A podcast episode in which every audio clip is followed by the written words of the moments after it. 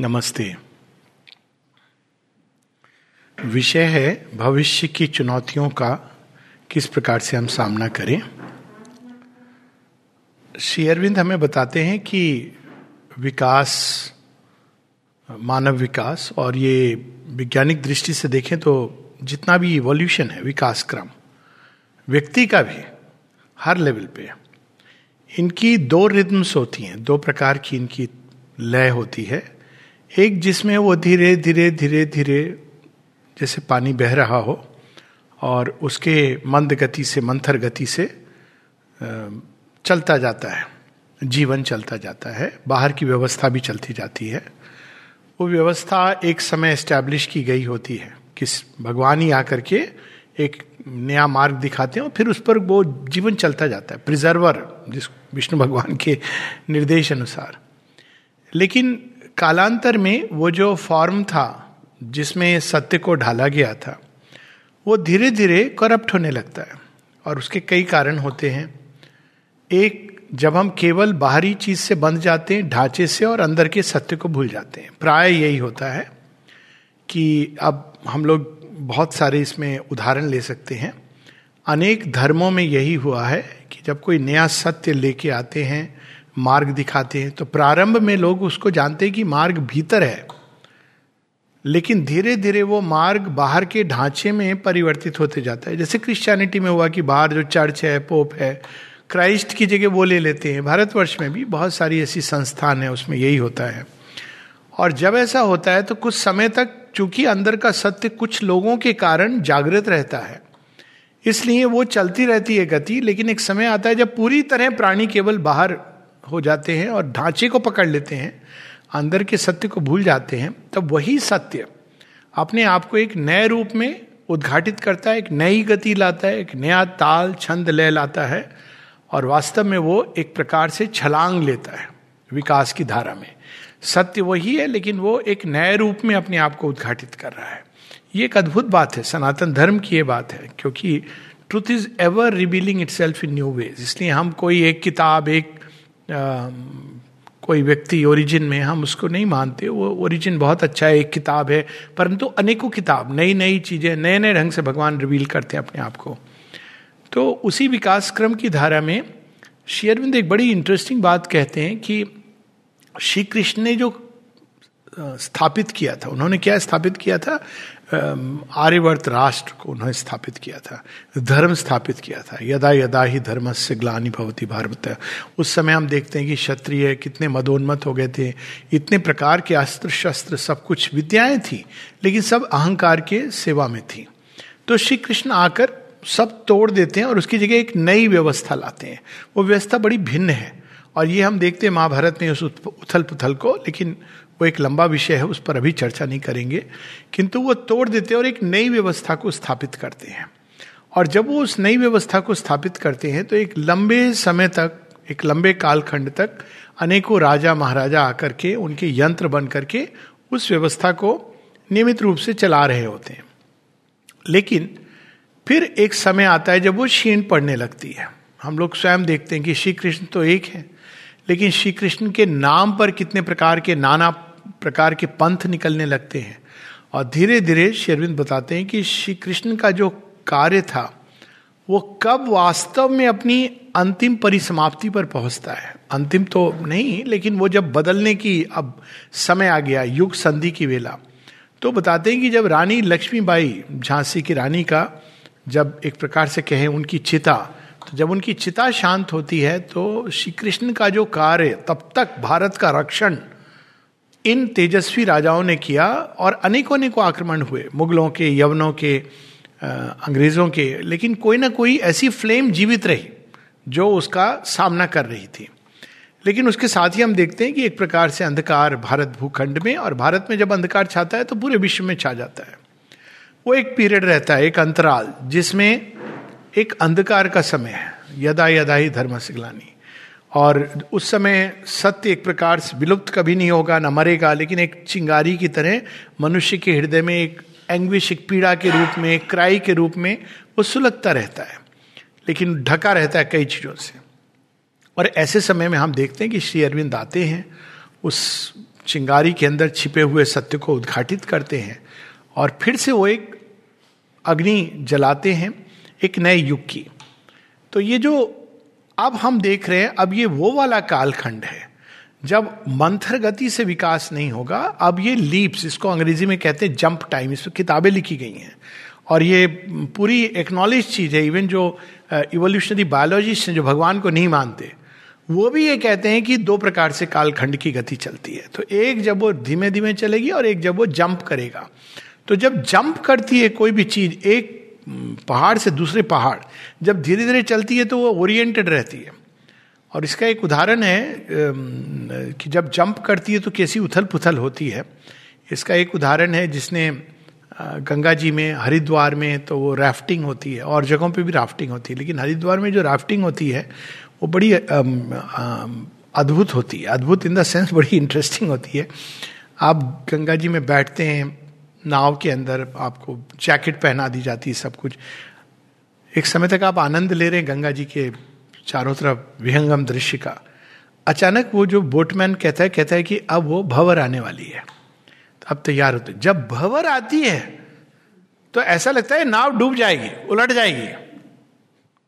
और कुछ लोग जंप भी करते हैं, क्योंकि उनको इस तरह से बनाया हुआ कुछ लोग नाव का किनारा पकड़ के ऐसे मतलब लेकिन वो एक डेंजरस चीज़ नहीं है। वो तो एक भवर है नेचुरल है, लेकिन वो छोटी सी है। फिर थोड़ी देर बाद, जाने के बाद, फिर से नाव व्यवस्थित रूप से चलती है। तो ऐसे ही कालखंड में जब युग संधि का अवसर होता है तो एक महाभवर आती है, जिसको प्रलय का रूप दिया गया, और उस भवर में बहुत कुछ डूब जाता है, समाहित हो जाता है। कौन डूब जाता है? कौन डूबेगा जब ये भंवर आएगी? जो तैयार नहीं था। यहाँ तो एक छोटा सा उदाहरण है कि सब जैकेट वैकेट पहन के तैयार होते डूबोगे तो बचोगे। लेकिन जो तैयार नहीं होते वो उसमें डूब जाते हैं। और जो बच के निकलते हैं, वो फिर एक नए युग में प्रवेश करते हैं। तो उसी प्रकार का एक पीरियड युग संक्रमण का काल अगर हम कहें तो वो पिछले शताब्दी के प्रथम पचास वर्षों में हम देखते हैं। और बहुत भयानक काल है। तो उसमें कितने लोग आहुति में चले गए प्रथम विश्व युद्ध द्वितीय विश्व युद्ध भारत का जो विभाजन, स्वतंत्रता संग्राम मतलब ये अनबिलीवेबल है, जितने लोगों ने अपनी आहुति दी, एक प्रकार से रणचंडी का महायज्ञ है, जिसमें मानव मानव प्राण, और केवल मानव प्राण नहीं गया, अगर हम देखें 1950 के बाद तो जितने भी मनुष्य के फॉर्म्स थे म्यूज़िक का टेस्ट का, ये सब टूट गए।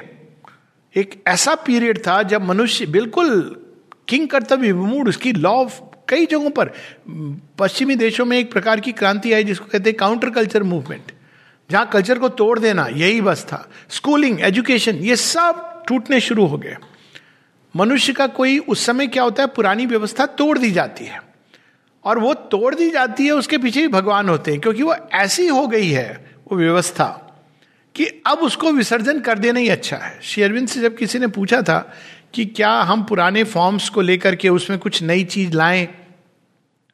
तो श्री अरविंद कहते, नहीं, उस तरह से नहीं होगा। तो मैंने मैंने और माँ ने दस साल में पूरी पृथ्वी का पास हटा दिया। ये उस समय की वाणी है। दस साल में मैंने और माँ ने पूरी पृथ्वी का पास हटा दिया है। अब हम लोग थोड़ा थोड़ा उस बात का अनुभव कर रहे हैं कि, अरे, कहाँ थे वो दिन? अभी आते समय भी हम लोग बात कर रहे थे। रेलवे स्टेशन पे ट्रंक, प्लेटफॉर्म पे वेट कर, सब बदल गया। कई तरह से बदल गया, चाहे वो वेशभूषा पहनावा से लेके जो जीवन शैली पद्धति अब, जब ऐसा पीरियड आता है तो वो एक कंफ्यूजन का काल होता है, स्वाभाविक है। क्योंकि वो एक ऐसा पीरियड है, जब जो एस्टेब्लिश्ड ऑर्डर है, वो समाप्त हो गया। लेकिन नया ऑर्डर नहीं आया है। नई व्यवस्था नहीं आई है। पूरी पुरानी व्यवस्था टूट गई है। नई व्यवस्था नहीं आई है। यही हम देखते हैं ना, जब भारतवर्ष को आज़ादी मिली, उस समय इतना कंफ्यूजन केओस क्यों था? क्योंकि पुरानी व्यवस्था, ब्रिटिश व्यवस्था थी। अब अच्छी, बुरी, लेकिन अब लोग थे जो उसमें बड़ा एंजॉय कर रहे थे। यहाँ तक कि कौन एक ब्रिटिश अफसर के साथ कुर्सी पर बैठेगा, उसके लिए चिट दी जाती थी। जो इंडियंस थे, उनको चिट मिलती थी। आप आकर के हमारे साहब के सामने बैठ सकते हो। लोग बड़े खुश थे, अगर उनको चिट मिल जाती थी क्या देखो, हम कितने बड़े यही लोगों की जो सोच थी, वो इस पर पराकाष्ठा पे थी कि अगर मुझे चिट मिल गई तो मैं बहुत बड़ा आदमी हूँ।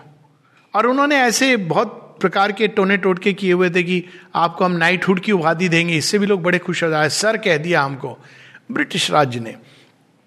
सोच की सीमा उन्होंने तय कर दी थी। लेकिन जब वो चला चले गए ब्रिटिश और नई व्यवस्था आई नहीं है। किसी को कुछ नहीं मालूम। तो हम देखते हैं कि वेस्टर्न फ्रंटियर पर अटैक होता है। इधर चीन गड़गड़ाने लगता है। सब जगह एक प्रकार से अशांति, अराजकता। तो वही चीज़ हम अभी देख रहे हैं कि क्योंकि ये युग संधि का अवसर है। इसमें दो प्रकार की प्रतिक्रियाएँ मनुष्य की होती हैं, या तीन प्रकार की होती हैं। एक होती है जो पास्ट से चिपके रहते हैं, कहते हैं, हाय, बीत गए वो दिन। कौन से बचपन के दिन चले गए? ये कुछ लोग हैं जो, कुछ लोगों का जीवन ही इस प्रकार का होता है। इसीलिए कहते हैं बुढ़ापा किसको कहते हैं? जब आदमी केवल कहता है, उस हमारे जमाने में, जब इंसान ये कहने लगे, हमारे जमाने में समझिए बुढ़ा हो गया है। पचास में भी अगर कह रहा है, हमारे जमाने में बुढ़ा हो गया है। यंग कौन होता है? हमारा जमाना तो आने वाला है। और बच्चा कौन होता है जो हर चीज़ को वंडर से देखता है? अगर कोई अस्सी साल में भी वंडर और कुछ नए चीज़ की माता जी के जीवन से अनेकों प्रेरणा, एक प्रेरणा तो ये मिलती है कि इक्यान इक्यानवे वर्ष नाइन्टी वन ईयर्स की एज में माता जी एक नया सिटी स्टार्ट कर रही है। कौन कर सकता है ये? दिस इज़ अपने आप में एक ऐसा फीट है जिसकी हम कल्पना नहीं कर सकते हैं। तो ये एक ऐसा अवसर है, एक प्रकार के लोग पास्ट से चिपके रहते हैं और वो टूट रहा है। टूट क्यों रहा है? भगवान ने तोड़ दिया है। और श्री अरविंद बंदे मातरम में कथा के रूप में इसको बताते हैं, क्योंकि वो तो देख चुके थे कि युग चेंज हो रहा है। 1909 में एक तमिल न्यूज़पेपर ने उनसे इंटरव्यू किया था कि आप क्या देख रहे हैं भविष्य की ओर, क्योंकि तब तक ये पता चल गया था लोगों को कि शेरविंद एक बहुत बड़े योगी हैं। कुछ लोग उनको अवतार मानते थे। तो पूछा कि आप क्या भविष्य की ओर देखते हैं? तो बस उन्होंने एक छोटा सा पैसेज दिया कि मैं देख रहा हूँ, बहुत सारी उथल पुथल हो रही है। और उस उथल पुथल में रिवॉल्यूशनरी चेंजेस ये ऐसी क्रांतियाँ होने वाली हैं। और इन क्रांतियों के बीच, इस उथल पुथल के बीच भारत मुक्त होगा, स्वतंत्र होगा। ना केवल स्वतंत्र होगा, आगे कहते हैं कि भारत का, के भाग्य का सूर्य जागेगा और भारत वर्ष को तो प्रकाश से आप्लावित करेगा ही, विश्व को, पूरी मनुष्यता को आप्लावित करेगा। ये 1909 जब हम कल्पना नहीं कर सकते थे। ये तो बाद में लिखा किसी ने कि जनगण मन अधिनायक जय, हो ये भारत भाग्य विधाता। विधाता ने तो लेखनी लिख दी थी कि भारत का सूर्य जागने वाला है। वो विधाता की लेखनी है। तो उस समय ये सारी उथल पुथल जो होती, हो, होती गई, उसमें सब टूट गया। तो जो लोग पीछे पकड़े रहते हैं तो उनका ये हाल होता है, जो दक्ष के यज्ञ में शेरविंद बंदे मात्र में कहानी बताते हैं कि दक्ष के यज्ञ में चूँकि शिव का स्थान नहीं है तो साक्षात स्वयं आद्य शक्ति माँ अपनी पुरानी देह को डाल देती हैं अग्नि में और स्वाह हो जाता है, एक प्रकार का वो यज्ञ है। और जब वो पुरानी देह को डाल देती हैं उस यज्ञ में तो शिव जी आते हैं और दक्ष प्रजापति का सिर काट देते हैं। शेष कहानी हमको मालूम है कि लोग कहते हैं, नहीं नहीं, आपने तो ये तो जादू कर दिया। सारी व्यवस्था टूट गई। बच्चे अब उठ करके हमको प्रणाम भी नहीं करते हैं माता पिता की कंप्लेंट तो उस समय भी ऐसी अव्यवस्था, क्योंकि दक्ष प्रजापति कौन है? He is one of the person Prajapati, जो मैनेजमेंट करते हैं पूरे संसार का। तो वो जो रूल्स बनाते हैं, सारी सृष्टि चलती है उस प्रकार से। तो शिव जी ने कहा अच्छा लाओ, कोई सिर ले आओ, मैं जोड़ देता हूँ। तो सिर ले आए बकरी का, जुड़ गया उल्टा। तो शेरविंद इस कहानी को बताकर बताते हैं कि यदि आप पुरानी व्यवस्था को कंटिन्यू करोगे और उसको वैसे लाना चाहोगे जैसे वो पहले थी वह जिसको भगवान ने तोड़ दिया है तो हाल ये होगा कि जब व्यक्ति आगे जा रहा होगा तो दुनिया को लगेगा कि पीछे जा रहा है। और जब वो पीछे जा रहा होगा तो कहेंगे हाँ अभी अच्छा है, आगे की ओर जा रहा है। और ये चीज़ माता जी से 57 में आश्रम के कंटेक्स्ट में किसी ने पूछी। तो माँ ने बताया कि अब आश्रम वो नहीं है जोग्राफिकल बाउंड्री में 57 में। जहाँ भी संसार में जो डिवोटीज हैं, जो शेरविंद की ओर मुड़े हैं, वो सब अब आश्रम है। और ये कलेक्टिविटी बन गई है। और वही चीज़ उन्होंने संसार के बारे में बताया कि संसार में एक कंफ्यूजन का पीरियड आएगा और उस कंफ्यूजन में मनुष्य को पता नहीं चलेगा कि वो आगे जा रहा है कि पीछे जा रहा है। तो एक तो लोग हैं जो पीछे को पकड़े रहते हैं। कैसे भी वो पुराने उसको रिवाइव करना है जो नहीं होगा, जिसको भगवान ने तोड़ दिया, जिस जिस जिस देह को सती माता ने आहुति के रूप में जला दिया। अब वो तो नया देह पार्वती का लेके ही प्रकट होंगी। तो बीच का एक संक्रमण काल है, जब शिव विलाप करते हुए घूमते हैं और माता सती, माता पार्वती के रूप में तपस्या करती है। ऐसे काल से हम गुजर रहे हैं। तो दूसरे प्रकार के लोग हैं जो कन्फ्यूज़न में रहते हैं और कन्फ्यूज़न के समय बहुत सारी फोर्सेज आ जाती हैं। क्योंकि एस्टैब्लिश्ड ऑर्डर टूट गया है। तो लोग किसी में भी बहने लगते हैं, क्योंकि वो भ्रमित हो गए। कहीं भी कोई नई चीज़ आ गई, हर नई चीज़ को फ़ैशन हाँ ये एक नया है, ये नया है। तो ऐसे लोग होते हैं जो हर नई चीज़ को, फ़ैशन को ये समझ करके कि ये नया है, क्योंकि एक नएपन का उत्साह जागृत हो जाता है। कुछ समय के बाद मनुष्य देखता है कि वो पुरानी परंपराएँ टूट गई हैं। तो कहता है कि नई आनी चाहिए, लेकिन नया क्या उसको ज्ञान नहीं है? तो वो कोई भी चीज़ जो फ़ैशन होती है, उसको पकड़कर वो समझता है कि ये नया है। ये दोनों टूटनी है। पुराना भी टूट गया और जो फ़ैशन है वो भी टूटने वाला है। क्योंकि जो नया आने वाला है, वो इतना नया है जिसके बारे में कोई कल्पना नहीं कर सकता। यही माता जी आश्रम के संबंध में बताती हैं, हम लोग यहाँ वह करने के लिए नहीं आए हैं जो सब लोग अन्यत्र करते हैं। We are not here to do what others are doing हम वह करने के लिए आए हैं जो लोग नहीं कर कर रहे, ना कर सकते हैं, क्योंकि उनको इसका अंदाज़ा भी नहीं है कि यह संभव है। हम यहाँ वह करने के लिए आए एक ऐसा न्याय जिसकी कल्पना भी नहीं कर सकता मनुष्य, वो संसार लेकर के आए। तो ये दो प्रकार की श्रेणी के लोग हैं, इनको हम किनारे कर दें। हम लोग के सामने, हमको अब सामने की ओर देखना है, और जब सामने की ओर देखते हैं तो बड़ी सुंदर एक कहानी है, जिसको शेयरविंद एक ऐसे में बताते हैं। कहानी के रूप में नहीं, एक वाक्य है उनका। The future is like a double faced swings which comes with a danger and a wager danger भविष्य क्या है? स्फिंग्स की तरह स्फिंग कौन है? सिंगिका है।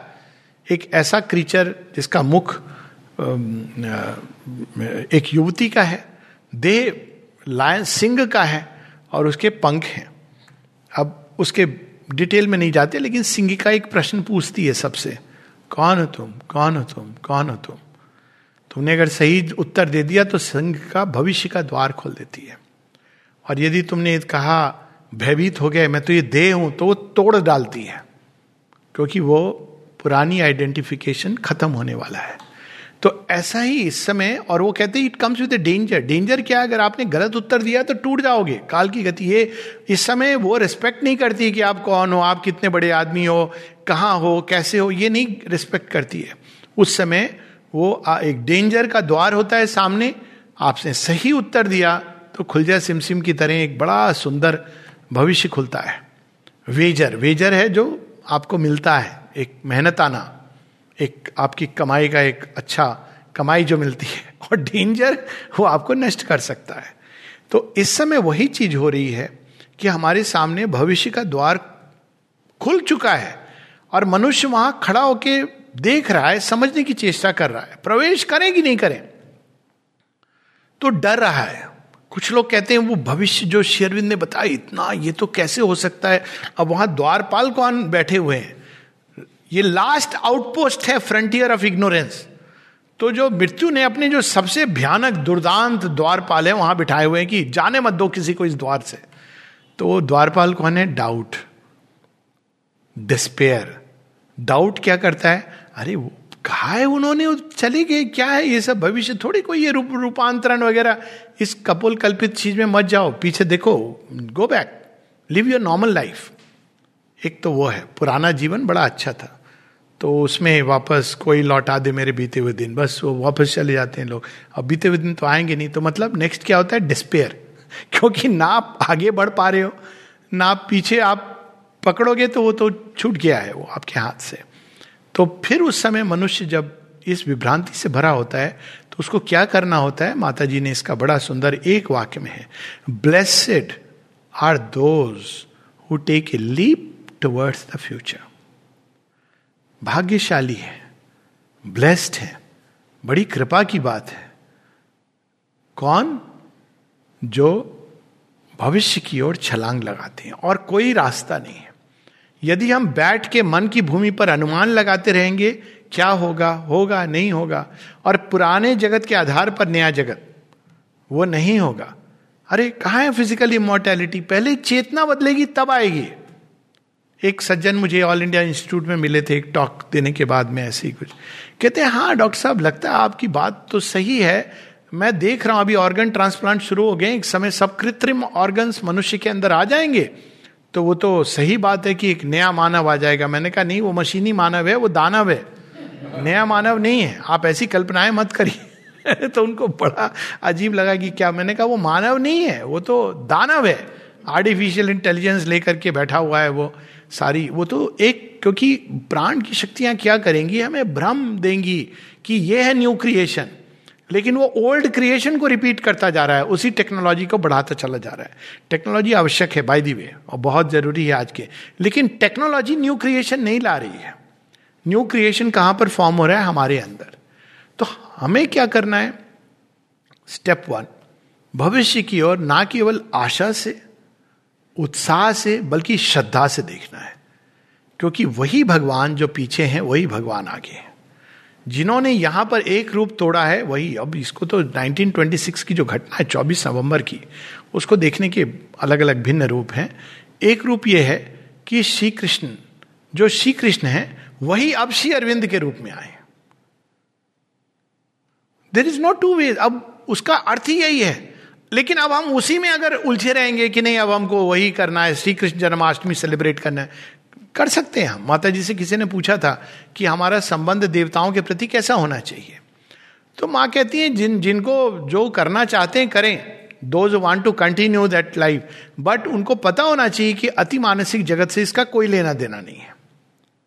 अति मानस जगत में देवताओं के प्रति ये ल्यूमिनस अंडरस्टैंडिंग हम समझें कि वो कार्य करें लेकिन वापस उसी देवताओं के जगत में जाना। पहले आश्रम में जाना, प्रणाम करना, फिर गणपति जी की लाइन में लग जाना। या वाइसे वर्षा प्रथम पूज्य। ये भी है ना? अरे, Ganesh ji is mother's child yes all this is true लेकिन जो नया जगत आ रहा है, वो कहीं भिन्न है। वहाँ मनुष्य के अंदर जो दिव्यत्व है, वो बनने वाला है। देव मानव नहीं, एक दिव्य मानव बनने वाला है। पूरी हमारी ऊर्जा उसमें लग जानी चाहिए।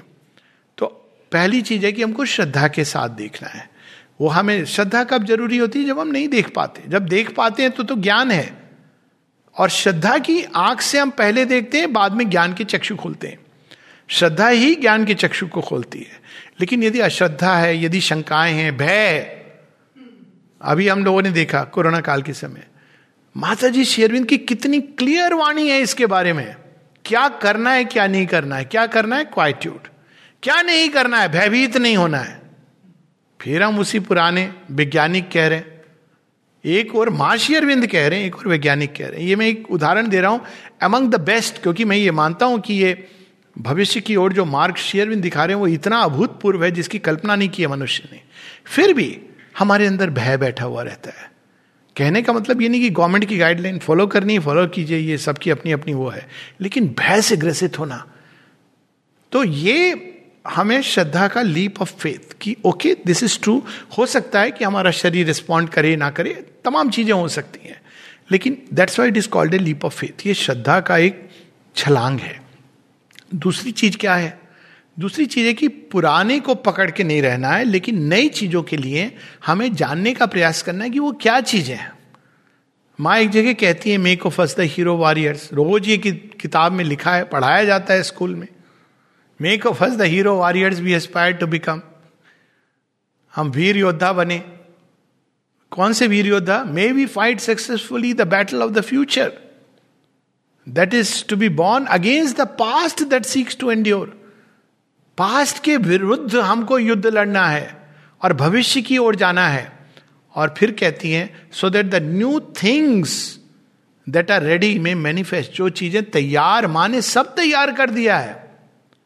हमको क्या करना है? एक उनका यंत्र माध्यम बनना है। किस लेवल, किस तरह के यंत्र बन सकते हैं? तीन लेवल पर।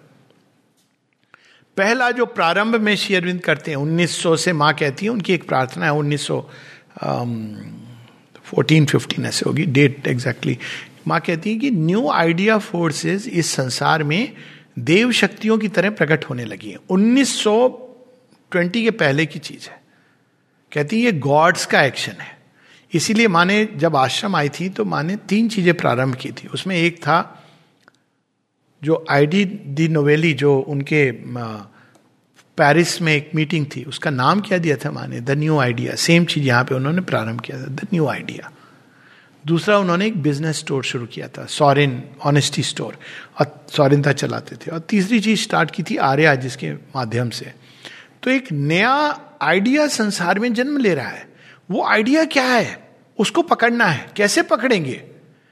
शेयरविंद बताते हैं कि वो आइडिया कहाँ कहाँ डिक्लेयर होगा। कहते हैं कि साइकोलॉजी के फ़ील्ड में आएगा हेल्थ के फ़ील्ड में बहुत जल्दी आएगा और हेल्थ में बहुत ज़रूरी है आना।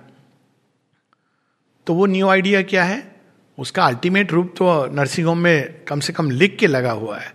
Finally it is faith that cures लिख at least you know we read it every day whether we believe और नॉट बट अल्टीमेटली वो नया आइडिया है कि मनुष्य नया आइडिया क्या है? मनुष्य के देह के अंदर वो शक्तियाँ और क्षमताएँ हैं जो मनुष्य को रोग मुक्त कर सकती हैं। और यही चीज़ पिछले पचास साठ साल में जो आधुनिक विज्ञान है कह रहा है कि ultimately all disorders can be traced back to immune problems आपकी इम्यूनिटी की प्रॉब्लम है।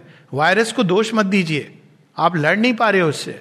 तो हमारे अंदर गति उसको निरोधक, रोग निरोधक क्षमता कैसे डेवलप हो, वो भी माता जी ने बता दिया है कि उसमें एक साइकोलॉजिकल चीज़ होती है, एक फ़िज़िकल चीज़ होती है।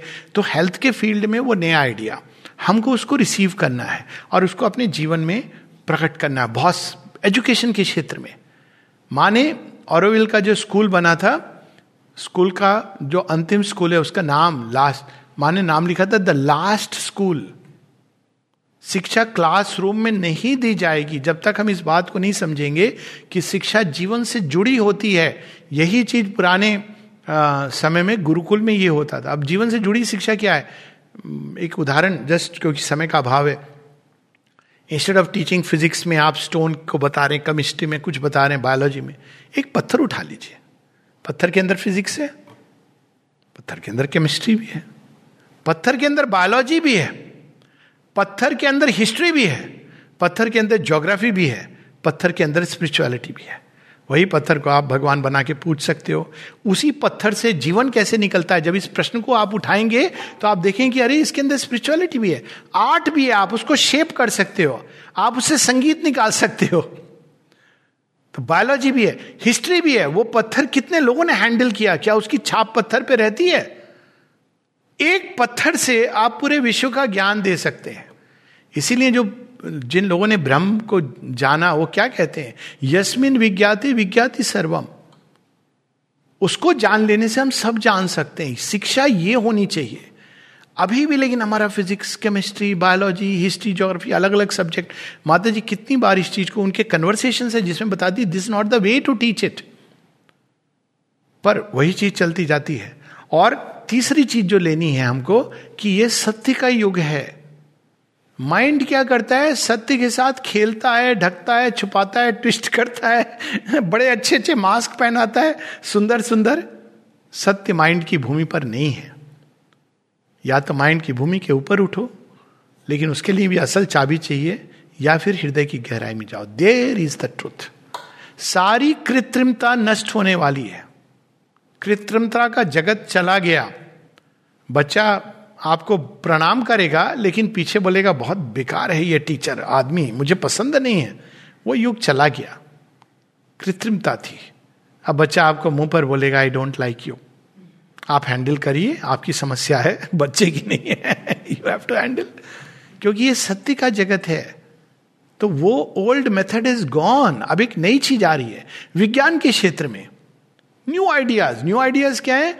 The unity of substance oneness of forces अभी हम इससे बहुत दूर हैं। समय का अभाव है तो ये सारी चीज़ें मैं केवल टच कर रहा हूँ।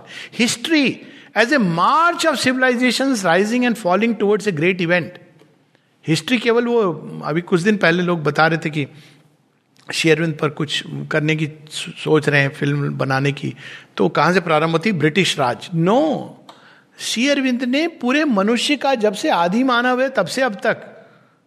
और अगर केवल हम भारत की बात करें तो भारत में कब से शुरू हुआ था? मायावाद से भारत का विघटन शुरू हुआ था।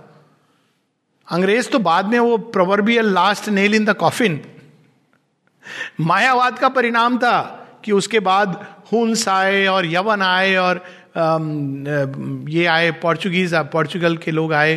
क्या कहते हैं उनको? जो भी आके तहस नहस किया कन्वर्शन किया, उसके बाद ये फ्रेंच थोड़े शरीफ लोग थे।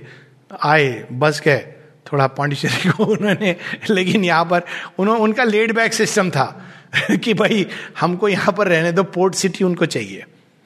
चंदन नगर एक कॉलोनी अंग्रेज़ आए मुगल्स आए, और भारत की क्या दुर्व्यवस्था की? क्यों? क्योंकि मायावाद। हम लोग अभी भी अंत में कितना अच्छा लग रहा है सुनना। भज गोविंदम भज गोविंदम। भज गोविंदम मूड मते कितने ध्यान तन्मयता से सुनते हैं। पुनरअपि जननी जठरे शयनम पुनरअपि जन्मम पुनरअपि मरणम। ये क्या थॉट है? जिसको हम परपेचुएट करते हैं। एक और हम कहते हैं नई चीज़ें। हाँ बहुत अच्छी रिद्म है, बहुत अच्छी लिरिक है। एक समय के लिए बड़ा सुंदर भजन है। लेकिन सारी ये मोक्षवादी धारा, हम लोग inner life inner life inner life धीरे धीरे इनर लाइफ क्योंकि इनर लाइफ जीना तो मुश्किल होता है। आप बाहर कर्मठ बनो, जीवन को take the challenge of life कठिनाई से भाग करके मैं छुप जाऊँ, कहीं किसी कोने में भगवान का भजन करूँ मोनेस्ट्रीज इंस्टीट्यूशन खत्म हो गए हैं। वो इंस्टीट्यूशंस का टाइम चला गया है। आप किसी मोनेस्ट्री में अभी छुप नहीं सकते हो, सब जगह सेलफोन आ गए टेलीविज़न आ गया है, लेकिन छुप छुप के। अब आई नो मैं पढ़ा हूँ ननरी में पढ़ा हूँ इसमें ननरी वो तमिल वाला नहीं, वो क्रिश्चियन स्कूल में पढ़ा हूँ कॉन्वेंट स्कूल में। तो सब होता था, पर्दे के पीछे। बाहर में सब वो पहन करके काला और छोटा सा सफ़ेद चोगा। इट्स गॉन ये हिपोक्रेसी का समय नहीं है। वही हम देख रहे हैं कि स्वामी जी उन सा वो गेरुआ, सफ़ेद, ये सब खत्म हो गया है। जो सत्य है उसको प्रकट करना है, वो उद्घाटित होगा। तो हम देख रहे हैं कि अब ये एक ऐसा युग है जिसमें हमको ये न्यू आइडिया फोर्सेस आ रही हैं। New institutions institutions have to change माँ ने कब से कहा कि अब जो इंस्टीट्यूशंस आएँगे they have to be very wide and plastic इसका अर्थ क्या हुआ? इसका अर्थ ये हुआ जो अब हो रहा है हाइब्रिड एजुकेशन बच्चा आ रहा है क्लास तो कोई बात नहीं है। आ रहा है तो अच्छी बात है, नहीं आ रहा है तो डिजिटल मीडिया में, उसके बाद अगर नहीं पढ़ना चाह रहा है तो उसका अपना जीवन है। आप फोर्स नहीं कर रहे उसके अपने अंदर से स्वधर्म के अनुसार उसको गाइड करना है। फ्री प्रोग्रेस का मतलब ही यही है कि the progress guided by the soul free progress कोई सिस्टम नहीं है। हमने उसको भी सिस्टम में बदल दिया है कि एक सिस्टम है कि कुछ लोग हैं जिनको। Free progress is a progress guided by the soul माँ की डेफिनेशन है। लिटरली इट मीन्स स्वधर्म के अनुसार बच्चे की प्रोग्रेस तो इंस्टीट्यूशंस को बहुत वाइड और प्लास्टिक ये आइडिया कि एक स्कूल एक जोग्राफिकल लोकेलिटी में ही खत्म हो रहा है। वाई वाई कांट समबडी जो मैं एक न्यू थॉट बस दे रहा हूँ वातावरण में। एक अमेरिका में बच्चा बैठा हुआ है। वो भी चाहता है कि मुझे एक नए प्रकार की शिक्षा मिले, कम से कम एक अंडरस्टैंडिंग के लेवल पर। क्यों नहीं कर सकता वो? ज्वाइन अभी हम लोग कर रहे हैं ना, कितने सुंदर ढंग से वेबिनार्स हो रहे हैं। इस, ये भी तो एक प्रकार की शिक्षा है। क्यों नहीं बेस्ट ऑफ़ फैकल्टीज ज्वाइन कर सकती हैं विश्वविद्यालय बनाने के लिए? क्या ज़रूरत है कि वहाँ केवल फ़िज़िकल लोग रहें? हाँ फ़िज़िकल आप रखिए, लेकिन ऐसे लोग हैं जो अच्छे हैं, जो किसी भी फैकल्टी में आप उनको रिसोर्सेज ऑलरेडी शुरू हो गई है टेलीमेडिसिन ये सब क्या है? ये सब उसका एक बिगिनिंग्स है। अल्टीमेटली विश्वविद्यालय का कंसेप्ट चेंज होने वाला है। Education marriage as an institution खत्म हो गया है। वो और बात है कि अभी भी कुछ गधे हैं जो घोड़ी पर चढ़ना पसंद करते हैं। वो, उनकी समस्या है। बड़ा अच्छा लगता है। ऊपर में पता नहीं क्या अच्छा लगता है। चेहरे पर एक दिन का राजा, बाद में खाजा। उड़ीसा की फ़ेमस मिठाई है, हा? तो बाद में यही बन जाएगा। तो ये क्या है? लेकिन होना क्या चाहिए? Marriage as an institution is gone but has love disappeared no तो कई बार क्या होता है, जब पुरानी चीज़ चली गई तो नया, अब लोग कहते हैं, नहीं free living it is not about free living ये नहीं कह रहे हैं शेरविंद जिसकी मर्ज़ी, जैसे जहाँ पर रहो। नहीं, वो कह रहे हैं एज एन इंस्टीट्यूशन क्यों खत्म हो गया? क्योंकि उसके अंदर सत्य चला गया, प्रेम चला गया। केवल एक सामाजिक ढांचा बचा था। और वो सामाजिक ढांचा प्रगति के लिए अच्छा नहीं है। एक स्त्री को आपने जगह दे दी कि तुम चौखट के अंदर किचन में रहेगी। माता जी से किसी ने कहा ये बात तो माता जी डांट के बोली why should women cook for man I am totally against it एक जगह और किसी ने माँ से कंप्लेन किया, मैं तो थोड़ा बहुत समझ लेता हूँ, मेरी वाइफ को लाना चाहता हूँ, लेकिन मैं लाता नहीं हूँ, क्योंकि प्रॉब्लम ये उसको अनएजुकेटेड है तो उसको समझ नहीं आती है। माँ डपट कर कहती but why has she uneducated what have you done तुमने क्या किया है उसको? तुम्हारे साथ है वो, और तुमने कह दिया वो अनएजुकेटेड है इलिटरेट है। आप देखिए, पुराने जगत के जितने लोग आते हैं, आश्रम आते हैं, अकेले आते हैं ओल्ड वर्ल्ड आप ज़्यादातर देखेंगे, उनसे पूछो कि आपकी वाइफ का है, नहीं, वो घर में है, बच्चों को संभाल रही है। इज़ दिस अ वे और हम न्यू वर्ल्ड की बात कर रहे हैं। क्यों उल्टा नहीं होता? वाइफ शुड ट्रेवल आप बच्चों को संभालिए। आ रही है तो इंस्टीट्यूशंस में वाइडनेस और प्लास्टिसिटी ये आनी ही है। और हम उसको कितने दिन भी टाले नहीं टाल सकते। जितने भी इंस्टीट्यूशंस हैं तो ये तो हो गया रिलीजियस इंस्टीट्यूशंस खत्म हो रहे हैं। क्यों खत्म हो रहे हैं? अब ये चीज़ कहाँ शुरू हुई थी? यूरोप में तो एकदम स्पष्ट रूप से चर्चेज वगैरह बंद हो गए। इसलिए कन्वर्शन के लिए लोग इंडिया आने लगे। बाकायदे तो डॉक्यूमेंटेड है। हम लोग तो सोए हुए हैं, पर पोप ने रियलाइज़ किया यूरोप की भूमि में। इसलिए वहाँ सोशलिस्टिक थॉट कम्युनिज्म आया, क्योंकि लोगों ने रियलाइज़ किया कि ये तो एक फ्रॉड चीज़ है इंस्टीट्यूशंस तो अब उन्होंने क्या किया कि भाई देखो, भारत में सब बड़े आराम से मान जाते हैं। कुछ भी बोलो, उनको चार आना दे दो, मान जाएँगे, कन, बिलीव कन्वर्ट हो जाएँगे। उनको खुद नहीं पता कि उनके स्क्रिप्चर्स में क्या है। वो बस इतना, उनको बस ये बताओ, तुम्हारे बहुत सारे भगवान है, तुम कन्फ्यूज़ लोग हो। हमारे एक भगवान है, एक किताब है, साथ में पैसे दे दो, नौकरी दे दो, दुबई में या कहीं वेस्टर्न वो बड़े आराम से मान जाएँगे। तो ये कन्वर्शन क्यों शुरू हुए? इस कारण शुरू हुए। क्योंकि वहाँ पे नहीं, वो खत्म हो गया यहाँ भी नहीं चलेगा। आप रिलीजियस इंस्टीट्यूशंस का समय समाप्त हो गया है। क्यों? क्योंकि भगवान कह रहा है, कितने दिन मुझे मंदिर में बंद करके रखोगे? थोड़ा अपने अंदर भी ढूंढ लो। असली मंदिर तो यहाँ पर है। तो ये एक ऐसा समय जब हमको अंदर जाना है और ढूंढना है उस सत्य को। जो किताब में उसका संकेत है। पढ़नी चाहिए हमको, क्योंकि हमको पता चलता है। जब हम पढ़ते हैं कि एक सुपरामेंटल विजन तो हमको बड़ा आनंद आता है कि वो एक नया जगत आने वाला है। लेकिन अगर हम उस पर सेमिनार्स रख रहे हैं, केवल ये समझने के लिए कि सुपर माइंड को डिफाइन करो तो हम उस पर्पस को खत्म कर दे रहे हैं। शेरविंद ये नहीं चाहते हैं कि उन्होंने इसलिए इस विजन को नहीं हमारे सामने प्रस्तुत किया कि हम उस पर सेमिनार्स करें। इसलिए कि हम बच्चों को बताएँ अबोध अज्ञान में बालकों को कि देख मैंने तेरे लिए एक बहुत सुंदर चीज़, इतना भी काफ़ी है कि एक सुंदर और सत्य से भरी हुई चीज़। हम नहीं भी समझे। माता जी कहती हैं, अगर जिसको फेथ है ही विल बी रिडीम्ड माँ बताती है कि एक महाविनाश की वेला भी आएगी, जिसमें अधिकांश मनुष्यता समाप्त हो जाएगी। और बचेंगे कौन? माँ कहती हैं, जिनको केवल फेथ है कि एक नया जगत आने वाला है रिडीम्ड बाई फेथ तो ये ज़रूरत नहीं है कि अरे हम कैसे समझेंगे। इतना काफ़ी है कि हम शेयरविंद की इस बात से आश्वस्त हो जाएँ, एक नया जगत आने वाला है। उसके बाद हमको क्या करना है?